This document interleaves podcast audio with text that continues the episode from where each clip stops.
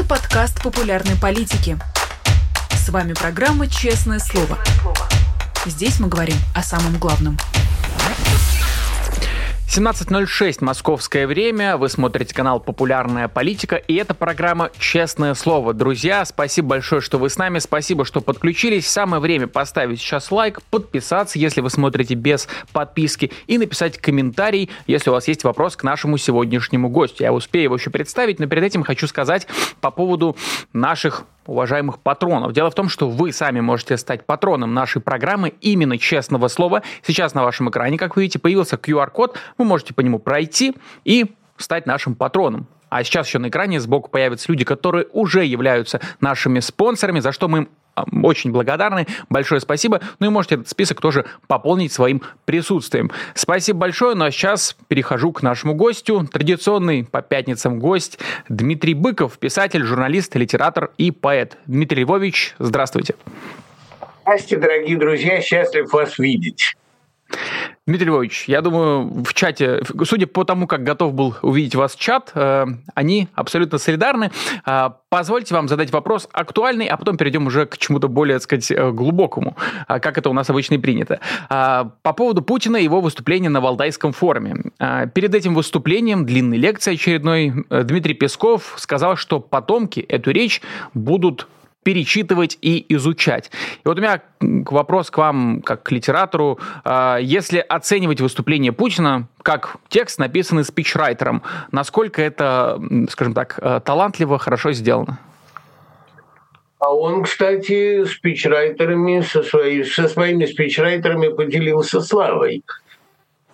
Если вы помните, открытым текстом говорит, подобрали мне ребята прекрасные цитаты – он, конечно, Бесов не читал, но что такое Шагалевщина, ему намекнули. И он цитирует э, Шагалевскую программу, знаменитую Шагалевскую тетрадку из крайней свободы вывести крайний произвол. Но это довольно старая мысль Достоевского, ее зацитировали все охранители в разное время. Я много раз говорил о том, что Достоевский очень проницательно увидел бесов русской революции – Беда в том, что он не увидел бесов русской реакции. У него оставалось на это а некоторое время у братьев Карамазовых два, которые должны были стать развенчанием реакции, судя по образу отца Ферапонта в первых Карамазовых, судя по некоторым намекам на Победоносцева в Великом Инквизиторе и так далее. То есть Достоевский двигался-то на самом деле прочь от партии Константиновского дворца, а вовсе не в нее. Но надо сразу сказать, что ничего содержательно нового речь Владимира Путина нам не предложила. Это прежнее пребывание в своей капсуле. Он глубоко заэкраненный человек, как говорил еще Даренко, покойный. Вопрос в ином. Насколько он верит сам в говоримое – а думаю, что в его памяти, в его как бы э, внутреннем мире, хотя туда залезать не очень гигиенично, но приходится, соткался такой образ, в который он сам отчасти поверил. И это э, напоминает мне, я об этом уже довольно много тоже говорил, но приходится повторяться, потому что аудитории наши не пересекаются. Есть такой концепт паустианского романа. Романа, в котором Мефистофель соблазняет человека. Человека познающего, ну, Фауст одним словом. И вот в этом концепте паустианского романа наличествует обязательный диалог с Господом, и наличествует обязательное сетование на свое бесконечное одиночество. Помните, Волан говорит, один, один, я всегда один. Ну и точно так же и здесь э, не с кем поговорить, кроме Махатмы Ганди. И бесконечное презрение к краю, и бесконечное сожаление, что ты оттуда не сверху. Владимир Путин – это такой бывший ангел, который честно предлагал Западу сотрудничество, хотел быть одним из многих. Проблема в том, что он хотел быть главным. Помните, покойник был дурак и так любил чины, что требовал в аду короны сатаны. А здесь вот э, покойник, там не покойник, но бывший ангел э, сатана был низвержен за гордыню. Он хотел быть первым в раю, он хотел быть главным. И его оттуда не свергли, как молния, о чем есть в Евангелии от Луки, но мы это и так знаем. Так вот, низвержение сатаны – это то самое, что произошло низвержение за гордыню. Помните, гордость до тщеславия выдумал бес, сатана за гордость низвержен с небес. Вот он был частью Запада, он предлагал им договариваться по НАТО, он хотел мир разделить на сферы влияния, он хотел всячески помогать и продвигать себя, но при условии, что его признают хозяином восточного полушария. На Западе делайте, что хотите, вводите свои 25 гендеров, проводите свои гей-парады, мы не мешаем. А вы не мешаете нам оптать политических оппонентов, закрывать газеты, упразднять суды, нападать на соседей, пороть их и жечь. Не мешайте нам делать наше дело. Или, как вот я процитирую свою формулировку, мы не лезем в ваши законы, а вы не мешайте нашему беззаконию. И вот этот обязательный структурный узел романа о сатане – это его мучительная тоска по раю и страстное желание уничтожить мир. Потому что это месть Богу. Ты выгнал меня из рая, а я теперь за это уничтожу созданный тобой мир – Таким образом, такой мировой катастрофой заканчиваются все романы о сатане. Ну, демон, которому зло наскучило, нигде искусство своему ну, он не встречал сопротивления, и зло наскучило ему. Вот сейчас зло наскучило Владимиру Путину. Правда, он встретил довольно интенсивное сопротивление своему искусству, он в России его не встречает. И Россия ему действительно надоела. Поэтому он о России, о российских делах на Валдае не говорит совершенно. Он рассказывает там о Западе, о том, как Запад его обманул и предал. Повторяет в тысячный раз байку про Януковича, который отрекся от власти и не имел шансов выиграть. Он так довольно презрительно говорит, он не мог выиграть выборы, но чего там. Зачем же было совершать кровавый переворот? Хотя кровавый переворот совершила как раз киевская тогдашняя власть. Расстрелы, гибель Небесной Сотни, которую старательно приписывают самой Небесной Сотне, но это тоже очень старая байка. Значит, в результате, если ваш мир меня не принимает, со мной не хочет договариваться, и даже вот сейчас Байден сказал, поедет или не поедет Путин на Бали, я с ним разговаривать не буду, что может быть ответом на это? Я уничтожу твой мир. Или я взорву грязную бомбу или я устрою так, что я взорву грязную бомбу, а подумают не на меня.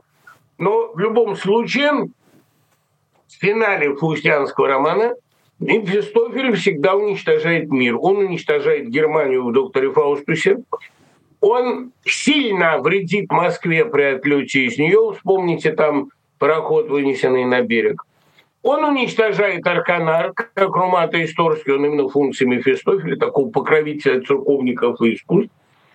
И он оставляет дымящийся Берлин Штирлиц в конце 1945 года. Он как бы добрый дьявол, а Мюллер злой. И они оба уничтожают мир. У Владимира Путина нет выхода, кроме как уничтожить мир, иначе он Западу не докажет, что его надо было пустить за стол переговоров. Надеюсь, что есть еще силы, способные его остановить. Так, Дмитрий Львович, получается, все эти цитаты про то, что я из народа, вот эти вот отсылки к Ленину и так далее, они, в общем, не к народу-то совсем обращены, если он хочет уничтожить мир и грозится кулаком именно по отношению к миру. Оставьте вообще эти иллюзии, что Путин обращается к российскому народу. Он может, конечно, сказать, что он из низов, что он из глубины. Владимир Путин давно разговаривает с Господом он разговаривает в данном случае с Западом, коллективным, и обращается исключительно к нему. По крайней мере, Валдайский клуб, тут надо понимать, что это за клуб. Он состоит из двух категорий людей.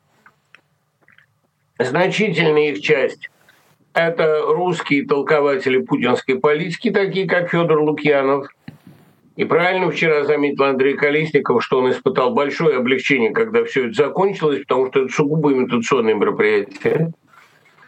Но главные там люди – это полезные идиоты. Полезный идиот, ничего оскорбительного не содержит в себе это выражение, это человек, который искренне пытается оправдать зло. И вот в данном случае действия Владимира Путина встречают одобрение участие западных леваков, участие западных инакомыслящих, у значительной части западных теоретиков. Иногда людей совсем не глупых, но ведь идиот не значит дурак. Идиот – это такой идеалист, если угодно. Путин обращается к Западу на Валдае. Это главная площадка, это последняя его площадка, где он может поговорить с Западом. Некоторые полезные идиоты там уже всерьез спрашивают, надо ли для посещения Одессы брать русскую или украинскую визу. То есть, ну, легитимизируют путинское вторжение и так ласково подхлопывают ему, идите, идите, возьмите уже Одессу. Я прекрасно понимаю, что человека с другими убеждениями просто не пустили бы на Валдайский форум. Но оставить любые иллюзии насчет того, что это разговор с Россией, давно пора. Россия Владимиру Путину не интересна именно потому, что нигде искусству своему он не встречал сопротивления. И давайте, Саша, откровенно, заслужило ли население России такого вождя? Заслужило ли оно, чтобы он с ним вообще разговаривал? Он же говорит с теми, кто сила, а он только силу уважает. Питерская подворотня, что вы хотите, городское общежитие пролетариата. Это я говорю без всякого московского снобизма – а просто цитируя напрямую Путина. Человек из низов уважает силу, любит подонство всякое, любит, когда мы цап-царап, а когда у нас цап-царап не любит. Ну, нормальная такая гатентотская мораль из подворотни. Естественно, что уважение к силе предполагает полное неуважение к современному российскому населению, с которым можно делать все, что угодно. В лучшем случае оно убежит – ну а в худшем скажет, пожалуйста, еще спасибо. А, э, слава богу, не убили. Ну и так далее. Он не разговаривает с российским населением, потому что российское население давно не задает ему вопросов. А Западу еще интересно, будет конец света или нет. Он обращается к ним. И вся вчерашняя лекция была знаком чудовищного, демонстративного, наглого неуважения к населению своей страны. Именно поэтому разговор о России там не состоялся. Ну, России сегодня масса проблем от медицины до образования, от производства до армии. Она в очень плохом состоянии. И давно, все путинские годы она в плохом состоянии, невзирая на нефтяную конъюнктуру. Но разговор идет о том, что мы предлагаем миру постколониальное устройство, что больше однополярного мира не будет. Это основная часть речи, потому что он перешел потом э, в ответ на вопрос уже только к Украине и позволил себе там оттянуться по полной. Но основная часть лекции мы предлагаем новую концепцию мира. Вместо диктатуры Запада мы предлагаем любовь. И тоже это все 20 раз не ново. Чучев там Единство, говорит оракул наших дней, быть может, связано железом лишь кровью, но мы попробуем связать его любовью, а там увидим, что прочнее. Ну вот он демонстрирует в Украине, да? Насильник тоже жертву любит. Это такой вот способ любви. Только он в процессе почему-то душит ее, как правило, увлекшись. То есть ужас в том, что люди, сидя э, в сортирах типа скворечник, э, с выгребной ямой, э, с газификацией далеко еще не полной своих жилищ, с дикими нарушениями элементарных прав человека на всех уровнях и личной гигиены еще более на всех уровнях, пытаются предложить миру постколониальное устройство и стать одним из его полюсов. Когда даже Китай не берет их всерьез, они еще хотят статую уважать себя заставить. Напоминаю, кстати, что уважать себя заставил – это эвфемизм, обозначающий помер. Он хочет всех уважать себя заставить. Но с чем? С какой программой? С чем ты хочешь завоевать этот постколониальный мир?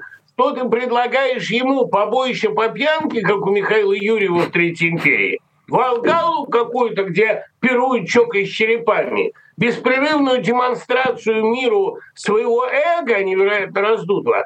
В чем программа? Если ты хочешь что-то миру предложить, ты сначала на примере России покажи. Но на примере России ты ничего кроме рабства и деградации, не демонстрируешь. Ну, с какой же стати вы подумали, что мир захочет туда? Дмитрий Львович, э, много вы сказали, я успел подхватить одну из мысль, э, мыслей.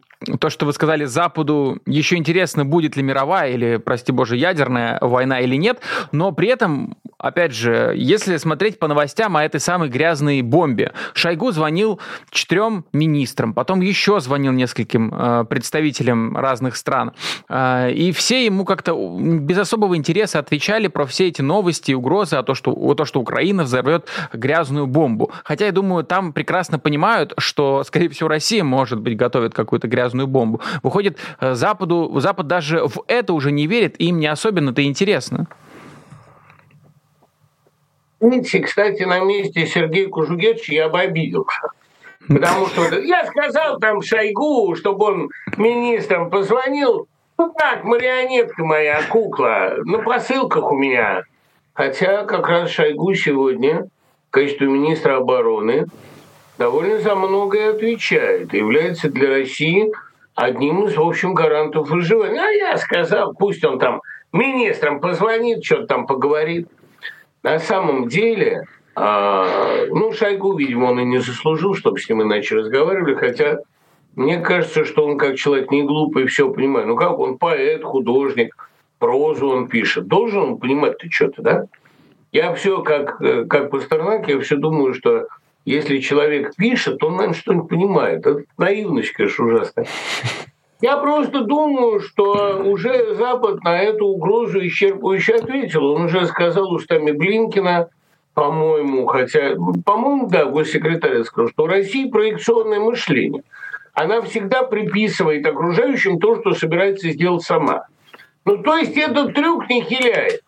Но я вообще хочу тоже всех разочаровать. А не надо, чтобы он хилял. Это же не, не пропаганда не для того, чтобы в нее верили. Пропаганда для того, что «а я могу и вот так». И это лишний раз нас возвращает к христианскому мифу. Понимаете, почему я все время говорю о христианском мифе? Потому что никакая победа Владимира Путина, никакой заговор олигархов, никакое личное решение Ельцина не привело бы его к власти – если бы миф Путина не лег на well fertilized soil, на хорошо удобренную, хорошо обработанную почву массового сознания. И опирается он, конечно, на миф Штирлица, а миф Штирлица – миф Фаустианский. Хочу вам напомнить, что сказал, сказал Мефистофель, что сказал этот обаятельный сатана, когда заключал свою сделку с Господом. Сатана говорит, дай мне человека, и я покажу тебе, во что он может превратиться. Но это как Геббельс говорил, дайте мне машину пропаганды, и я любую нацию за полгода превращу в стадо свиней. У сатаны одно желание. Раз он выгнан из рая, он должен Богу доказать, что все его творение гроша не стоит. Дай мне Фауста, и я докажу тебе, что человек грязное, похотливое, корыстное животное.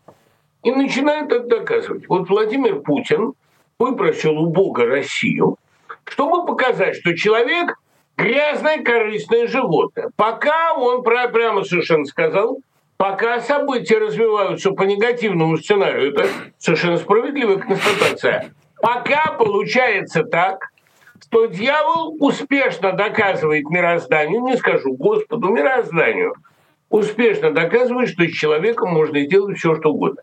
Если России захочется по-фаустиански расстроить замыслы сатаны, а Фауст расстроил их, в конце концов, потому что доказал свое бескорыстие, стремление к познанию, способность к чистой любви и так далее. Ну, допустим, что Фауст в его нынешнем состоянии – это как в книге Якушевой «Усталый Фауст». Он ничего больше не познает и ничего доказывать не хочет. Но тогда Владимир Путин прав – Тогда Россия страна рабов, а человек по природе своей грязный, корыстный, похотливый, трусливый и еще вдобавок животное. Господа, неужели мы хотим, чтобы у мира составилось такое мнение о человечестве и о России? Я думаю, пока еще у нас есть возможность это мнение опровергнуть. Дмитрий Львович, хочу перейти к э, теме образования, к которой мы, нам приходится возвращаться постоянно в контексте появления все большего количества предметов, которые связаны с пропагандой, идеологией и так далее. Вот «Медуза», например, написала, потом это подтвердила Лента.ру, что скоро в российских вузах может появиться официальная идеологическая дисциплина, что там основа российской идеологии, уже в университетах, не просто в школах. То есть это что-то будет нечто по аналогии с, видимо, с научным коммунизмом или что-то в этом роде. Вот э, я хочу вам такой эксперимент предложить. А, вам говорят, вот смотрите, вам, мы сейчас вас либо убиваем, либо вы проводите это занятие основой российской идеологии. А, рассказывайте, что хотите, но нужно провести. Как вы тогда построите занятие, о чем расскажете? Ну, видите, есть два варианта поведения – рабский, совсем рабский. Совсем рабский – это изоповая речь, или, как я ее называю для себя, изжоповая речь. Речь, когда люди пытаются изобразить свободу, говоря на вымышленном языке, на языке метафор. Когда они подмигивают, когда они детям говорят вот это все, а сами так разводят руками, говорят, ну вы же понимаете, меня заставили. Это совершенно рабская модель поведения. Есть менее арабская модель поведения провести такой урок искренне и наглядно продемонстрировать все противоречия, все глупости этой теории. Ну, в общем, полное отсутствие теоретической базы. Это, понимаете, там что-то нахватно из Тютчева, что-то из Достоевского, что-то из Ильина. Но я напоминаю, что мир, который опирался на эту идеологию, он рухнул уже давно. Российская монархия, в которой было, как мы помним, два союзника армии и флот, закончила очень печально – в феврале 2017 года, и это произошло не из-за происков Германии, и тем более не из-за происков США, а это произошло ходом вещей. Этого даже не Ленин добился. Ленин приехал, когда уже все произошло. Так вот, возвращаясь к этой теме, уже один раз эта вся идеология не сработала, рухнула, была позорно развенчана. Ее какими-то остатками спасением их занимался Иван Ильин, который, может быть, в философии права как-то и разбирался, но в политике не, понимал ничего совсем. А, восторженно приветствовал Гитлера и подносил ему адрес, а, подтверждая тем самым, что огромная часть белого движения искренне поддерживала фашизм. Но, правда, фашизм не оценил эту поддержку.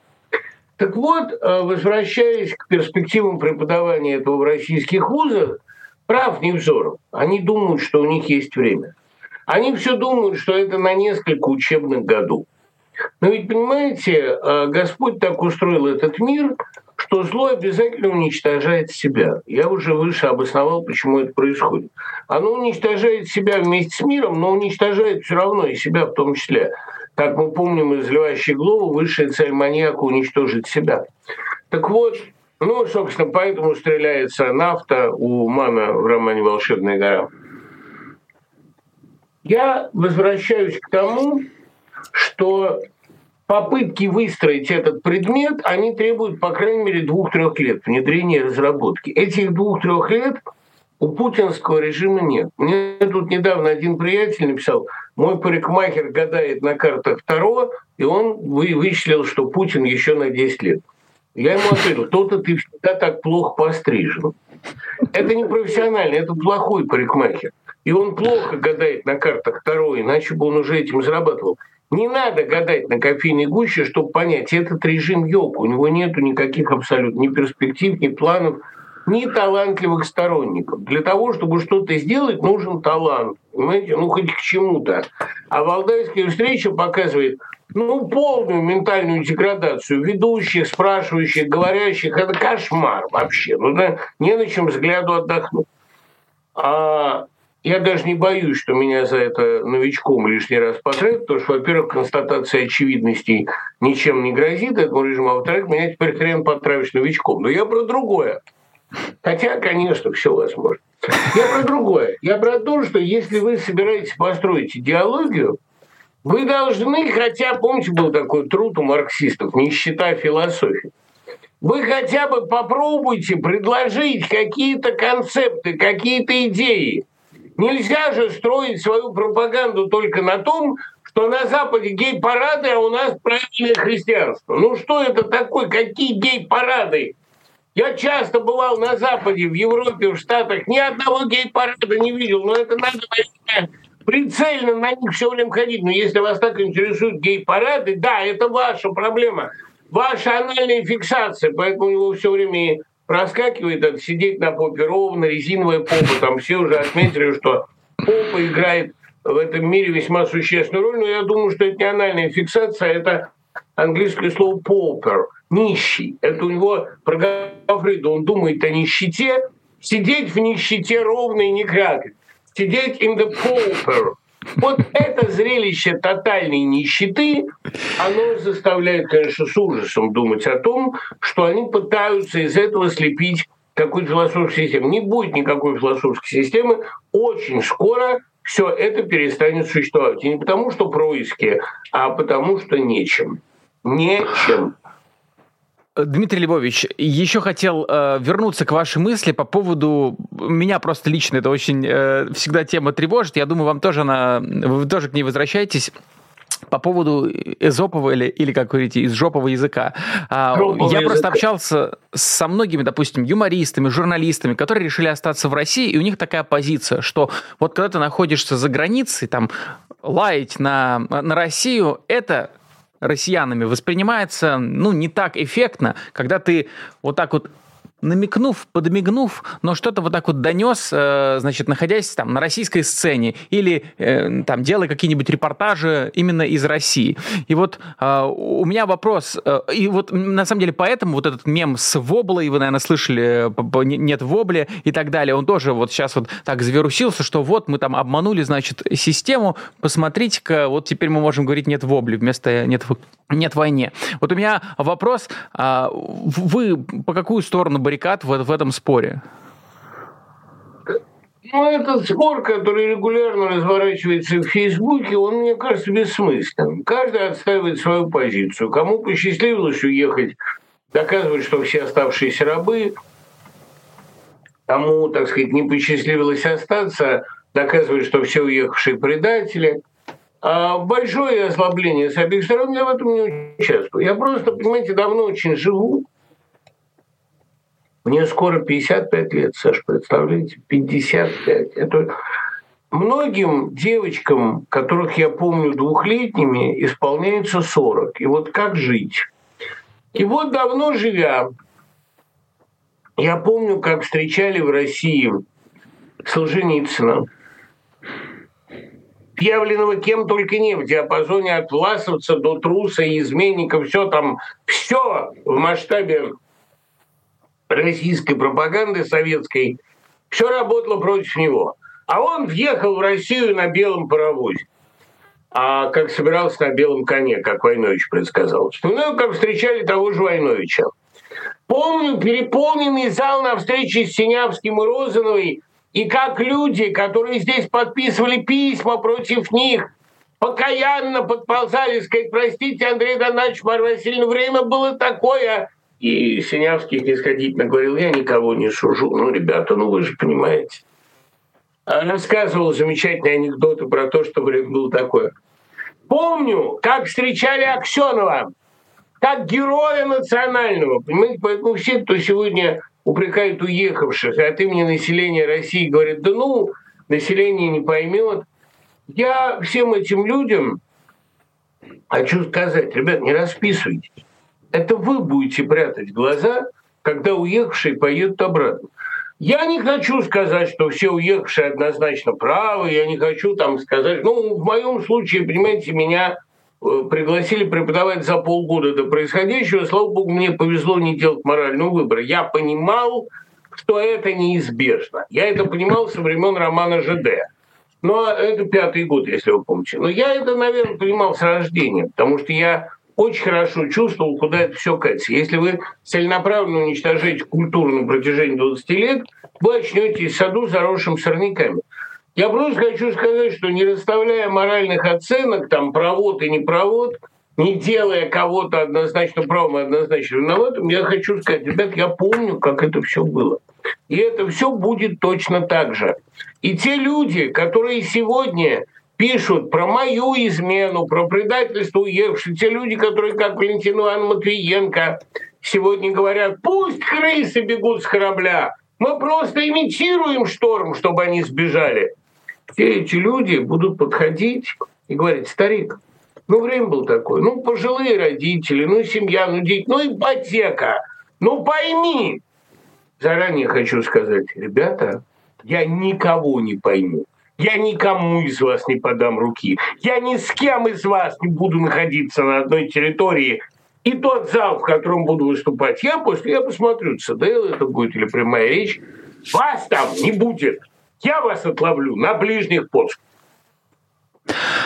Да, и самое главное, что, судя по тому, как меняется в России жизнь, если сегодня ты решил остаться, совсем не, не значит, что завтра ты не окажешься неожиданно на вокзале и не примешь решение все-таки уехать. Вот, не Собчак, которая тоже вроде да. решила остаться. Вот я как раз хотел про нее спросить, потому что у нас есть э, как раз вопрос от зрителя. Э, Дмитрий, смогут ли Собчак с Пономаревым одурачить свободный мир и продать себя как мессии для будущего России? Такой вопрос задает Литл Гном. Пономарева не знаю, Пономарев уехал довольно давно. Что касается Ксении Собчак, знаете, я ей всегда симпатизировал, потому что она ловит звуки одобрения не в сладком роботе хвалы, а в диких криках ослабления. Мне всегда нравилась Ксения Собчак своей способностью подставляться. Мне Вознесенский в последнем интервью говорил, любые хамы, любые дурновкусные знаменитости лучше, чем тихушники. Когда человек привлекает общее внимание, у него гораздо меньше шансов сделать подлость, все будет видно. Ксения Собчак талантливый человек. Она талантлива даже в своих ошибках. Я делал одно время лекцию, что вот она наследует, все же в России наследуют какие-то архетипы она наследует архетип маленькой разбойницы, единственного приличного человека в банде. Да, она в банде разбойников, никаких сомнений. Ну а у нее в этой банде есть даже какой-то аристократизм, если угодно. И потом все-таки дочь Собчака и Нарусовой, двух людей, по крайней мере, просвещенных. Я понимаю, что никто в современной России ни от чего не застрахован. Ксения Собчак еще в 2011 году на митинге в 2012 говорила, я Ксения Собчак, и мне есть что терять она понимала, да на нее уже тогда, собственно, перли полными, э, полным ходом и изымали загранпаспорт, и отнимали деньги. Это все было. Думаю, что загранпаспорт ее огорчил больше. Сейчас, когда она вынуждена была бежать, я ей от души сочувствую. Я не разделяю вот этой ахматовской такой позиции. Всегда надо быть солидарным с поэтом, но вот сказать, ну, вечно жалок мне изгнанник, как обреченный, как больной, темна твоя дорога, странник, полынью пахнет хлеб чужой. Сейчас полынью пахнет хлеб и дым Отечества. И я не разделяю вот этого отношения к изгнанникам, такого несколько брезгливо сострадания. Ах ты мой болезный. Изгнанник выбрал лучшую часть. Он не ставит свои подписи под фашистскими декларациями, он не врет, он не притворяется, а он делает то, что хочет и что умеет, если хочет. Он честно отряхнул себя прах вот этих всех подонков, которые сжали когда-то ему руку и перед ним на брюхе ползали. Это нормально. И я не сочувствую Ксении Собчак, я одобряю Ксению Собчак. Но одно могу сказать, а даже если она когда-то в чем-то шла на сотрудничество с этим режимом, спойлерила что-то, с отмашки занималась политикой, делала полуправдивые программы, она доказала одно. Человек с хотя бы минимальными способностями, а у нее они отнюдь не минимальные, этому режиму не нужен, враждебен и в нем обречен. Мне Ходорковский, я помню, в 2012 году сказал, «А, Слава Сурков может быть сложный человек, но он талантливый человек, и они выгонят его. Я говорю, ну что ну как же, ну неужели вы на него не держите зла? Нет, не держу. Он вел себя не худшим образом. И самое главное, что он ослепительно одарен. Я не считаю, что он ослепительно одарен. Мне кажется, что он довольно посредственный прозаик и так себе поэт. Ну, хорошего второго ряда. Ну, такого, я не знаю, с кем его сравнить как поэта, но а, ну, если брать там, я не знаю, американцев, то это уж тут где-то в районе Алина Гинзберга, которого он, кстати, очень любит и цитирует наизусть. Сейчас уже понятно, что Ален Гинзберг по сравнению с Лоуэллом так себе литератор. Но бог с ним. У него есть способности. И естественно, что он при всех своих попытках выстраивать ему идеологию оказался в конечном итоге не востребован. Ксения Собчак тоже доказывает, если ты хоть что-то умеешь делать, ты им не нужен. А, хотел, Дмитрий Львович, перейти к теме Русской Православной Церкви. А, представители РПЦ как раз на этой неделе отметились несколько раз. А, один священник покрестил российских солдат на фронте в пакетах для груза 200. Возможно, видели эти кадры. Другой в эфире сказал, что рожать детей нужно побольше, чтобы, если один из них умрет на войне, было не так горько от э, потери. И вот у меня такой вопрос. Э, вот вы как человек верующий, как вы воспринимаете то, что сейчас происходит э, с РПЦ, и как, ну, по сути, РПЦ обманывает, может быть, искренне верующих людей? Тут видите, какая штука. Во-первых, он подвел теологическое обоснование под это крещение в мешках. Он сказал, что человек, э, крестясь, рождается для новой жизни, умирает для прежней. Так что это, ну, мы все груз 200. Я должен вас огорчить, но мы все умрем. В общем, мы все душонки, обремененные трупом. Ну, правда, умирают не все, это я так догадываюсь. Но, по крайней мере, никто не мешает лично мне думать, что весь я не умру. Но это, в общем, понятно, что это самогипноз. Умрут все. Другое дело, что будет после смерти. Вот тут я абсолютно точно знаю, что со смертью не все кончается. Этот священник подвел такое довольно грубое, но все-таки богословское обоснование под это. И я, пожалуй, с ним готов в известном смысле согласиться. Иоанн Крестьянкин говорил, если тебе нечем крестить, а крести водопроводной водой. Это он говорил Ольге Акуджава. Вот здесь такая же история. Понимаете, если тебе не в чем крестить, ну крести в мешке. Другой вопрос, что эта ситуация, она эм, обнажают сущность православия нынешнего российского как воинственной воинской религии, ну, религии, безусловно, опять-таки сатанистский. Это такой культ, черное мясо, поклонение сатане. Если у тебя во главе страны стоит человек, ориентированный сатанистский, кстати, здесь уже мы тоже в очередной раз развели проекцию, мы говорим, что в Украине церковь сатаны всем заправляет. Кто был хоть раз в Киевской лавре, тот знает о православии истинное, миролюбие, гостеприимство киевских монахов и священнослужителей. Я в Лавре бываю во время всякого приезда в Киев, слава богу, довольно часто, и могу себе примерно представить, какая там на самом деле православная церковь. Во все разговоры о киевском сатанизме, это сублимация своих комплексов. Они понимают, где церковь сатаны, и они понимают, где храм сатаны. Это подмосковный храм Министерства обороны с его темно-зеленым цветом. Я полагаю, тот, кто сегодня, ну, храм защитного цвета, да, а Бог такой, а, я бы сказал, да, защитник, да, защитного цвета Бог, а шар цвета хаки. Я думаю, что люди, которые более или менее разбираются в системе культов, тоталитарных сект, могли бы написать очень полезную, может быть, художественную, может быть, документальную книгу об этом сатанистском воинском культе, о культе убийства, культе смерти, о культе ненависти к инакомыслящим, ксенофобии разнообразной. То есть это полная противоположность христианству.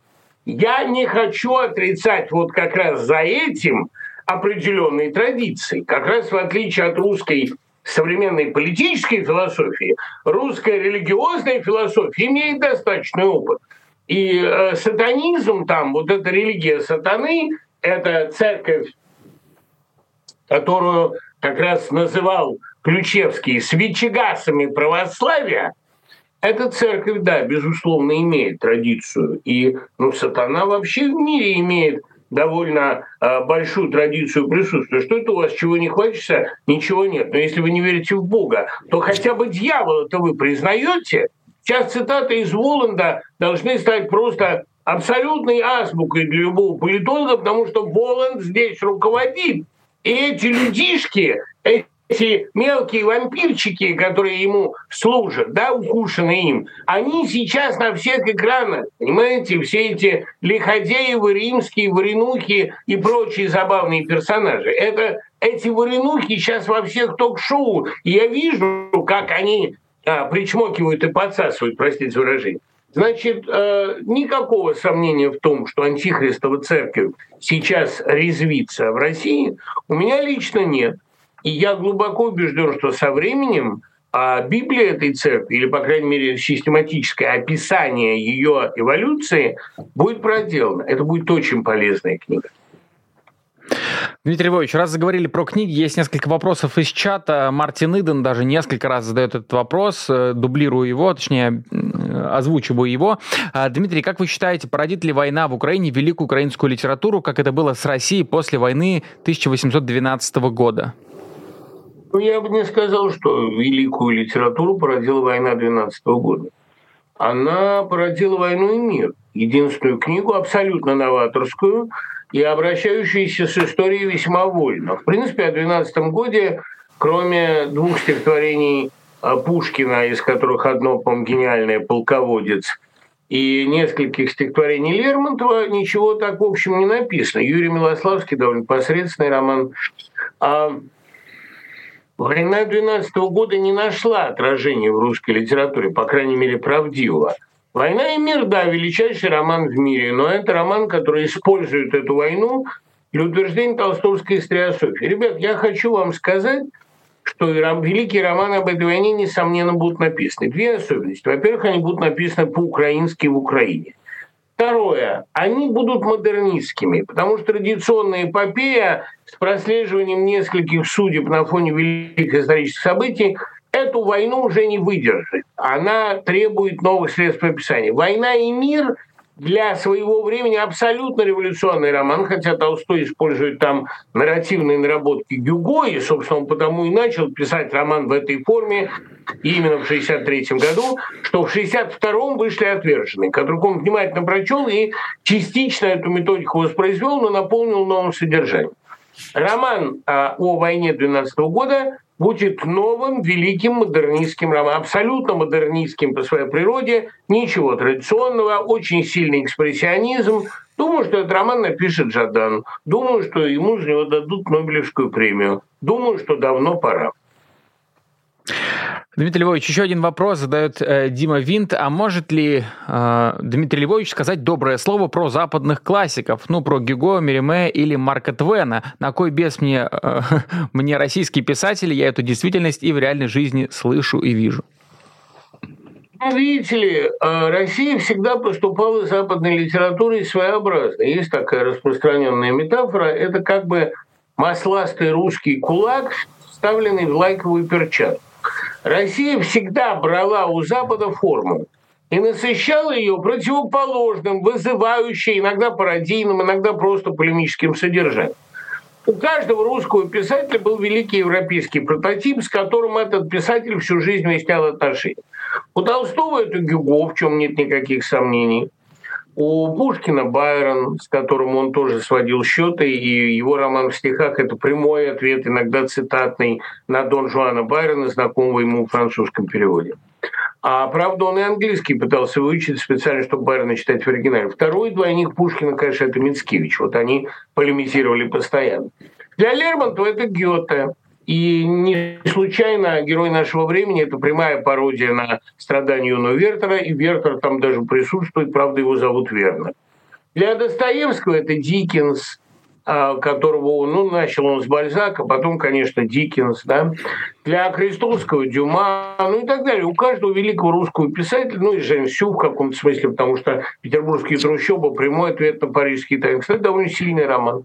Надо сказать, что русская литература всегда ориентируется на Запад, но э, одновременно жестоко пародирует его. Ведь все пьесы Чехова – это Миттерлинг, галимый Миттерлинг, символистская драма. Но эта символистская драма перенесена, вообще там и Андреев тоже, перенесена глубоко в русские условия, насыщена русским бытом, и поэтому получается так смешно. Когда у Миттерлинга говорят, мы слепые, мы не слышим, то есть мы слышим, мы не видим. А у Чехова говорят, Епиходов идет, тарара бумби, сижу на тумбе. То есть действие не относится к словам, это символистский прием. Но у Миттерлинка это символистская драма, происходящая в нигде. А у Чехова это доктор Астров, который подходит к карте и говорит, чертовски должно быть жарко в этой самой Африке. Это Мапасан, переосмысленный Куприным и в значительной степени Буниным. Это, э, ну, допустим, немецкие экспрессионисты, переосмысленные Леоновым. Россия всегда берет у Запада костяк и наращивает на него свою ни на что не похожую мускулатуру.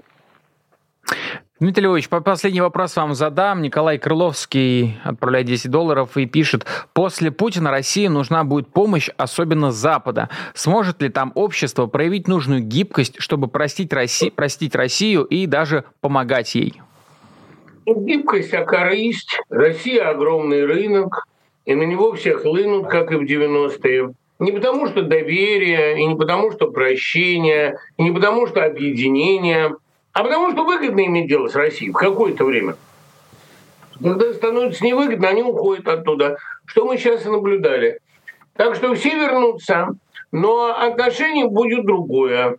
А правильно совершенно сказал Штангмайер об эпохальном разрыве с Россией. Россия показала Западу свое лицо, и сколько бы она ни пыталась на это лицо натянуть розовую маску гуманизма – я думаю, никто особенно не поверит. Проблема в том, что Запад, они не идеалисты, они циники. Им совершенно не надо ни во что верить и никого любить, чтобы иметь дело с... Кстати, его поведение с Украиной весьма половинчатое, тоже это доказывает. Но я вообще всегда солидарен с тем же Вознесенским, который говорит, не имейте дело с идеалистами, имейте с циниками. Эти, по крайней мере, верят в пользу, а идеалист убьет и не плюнет.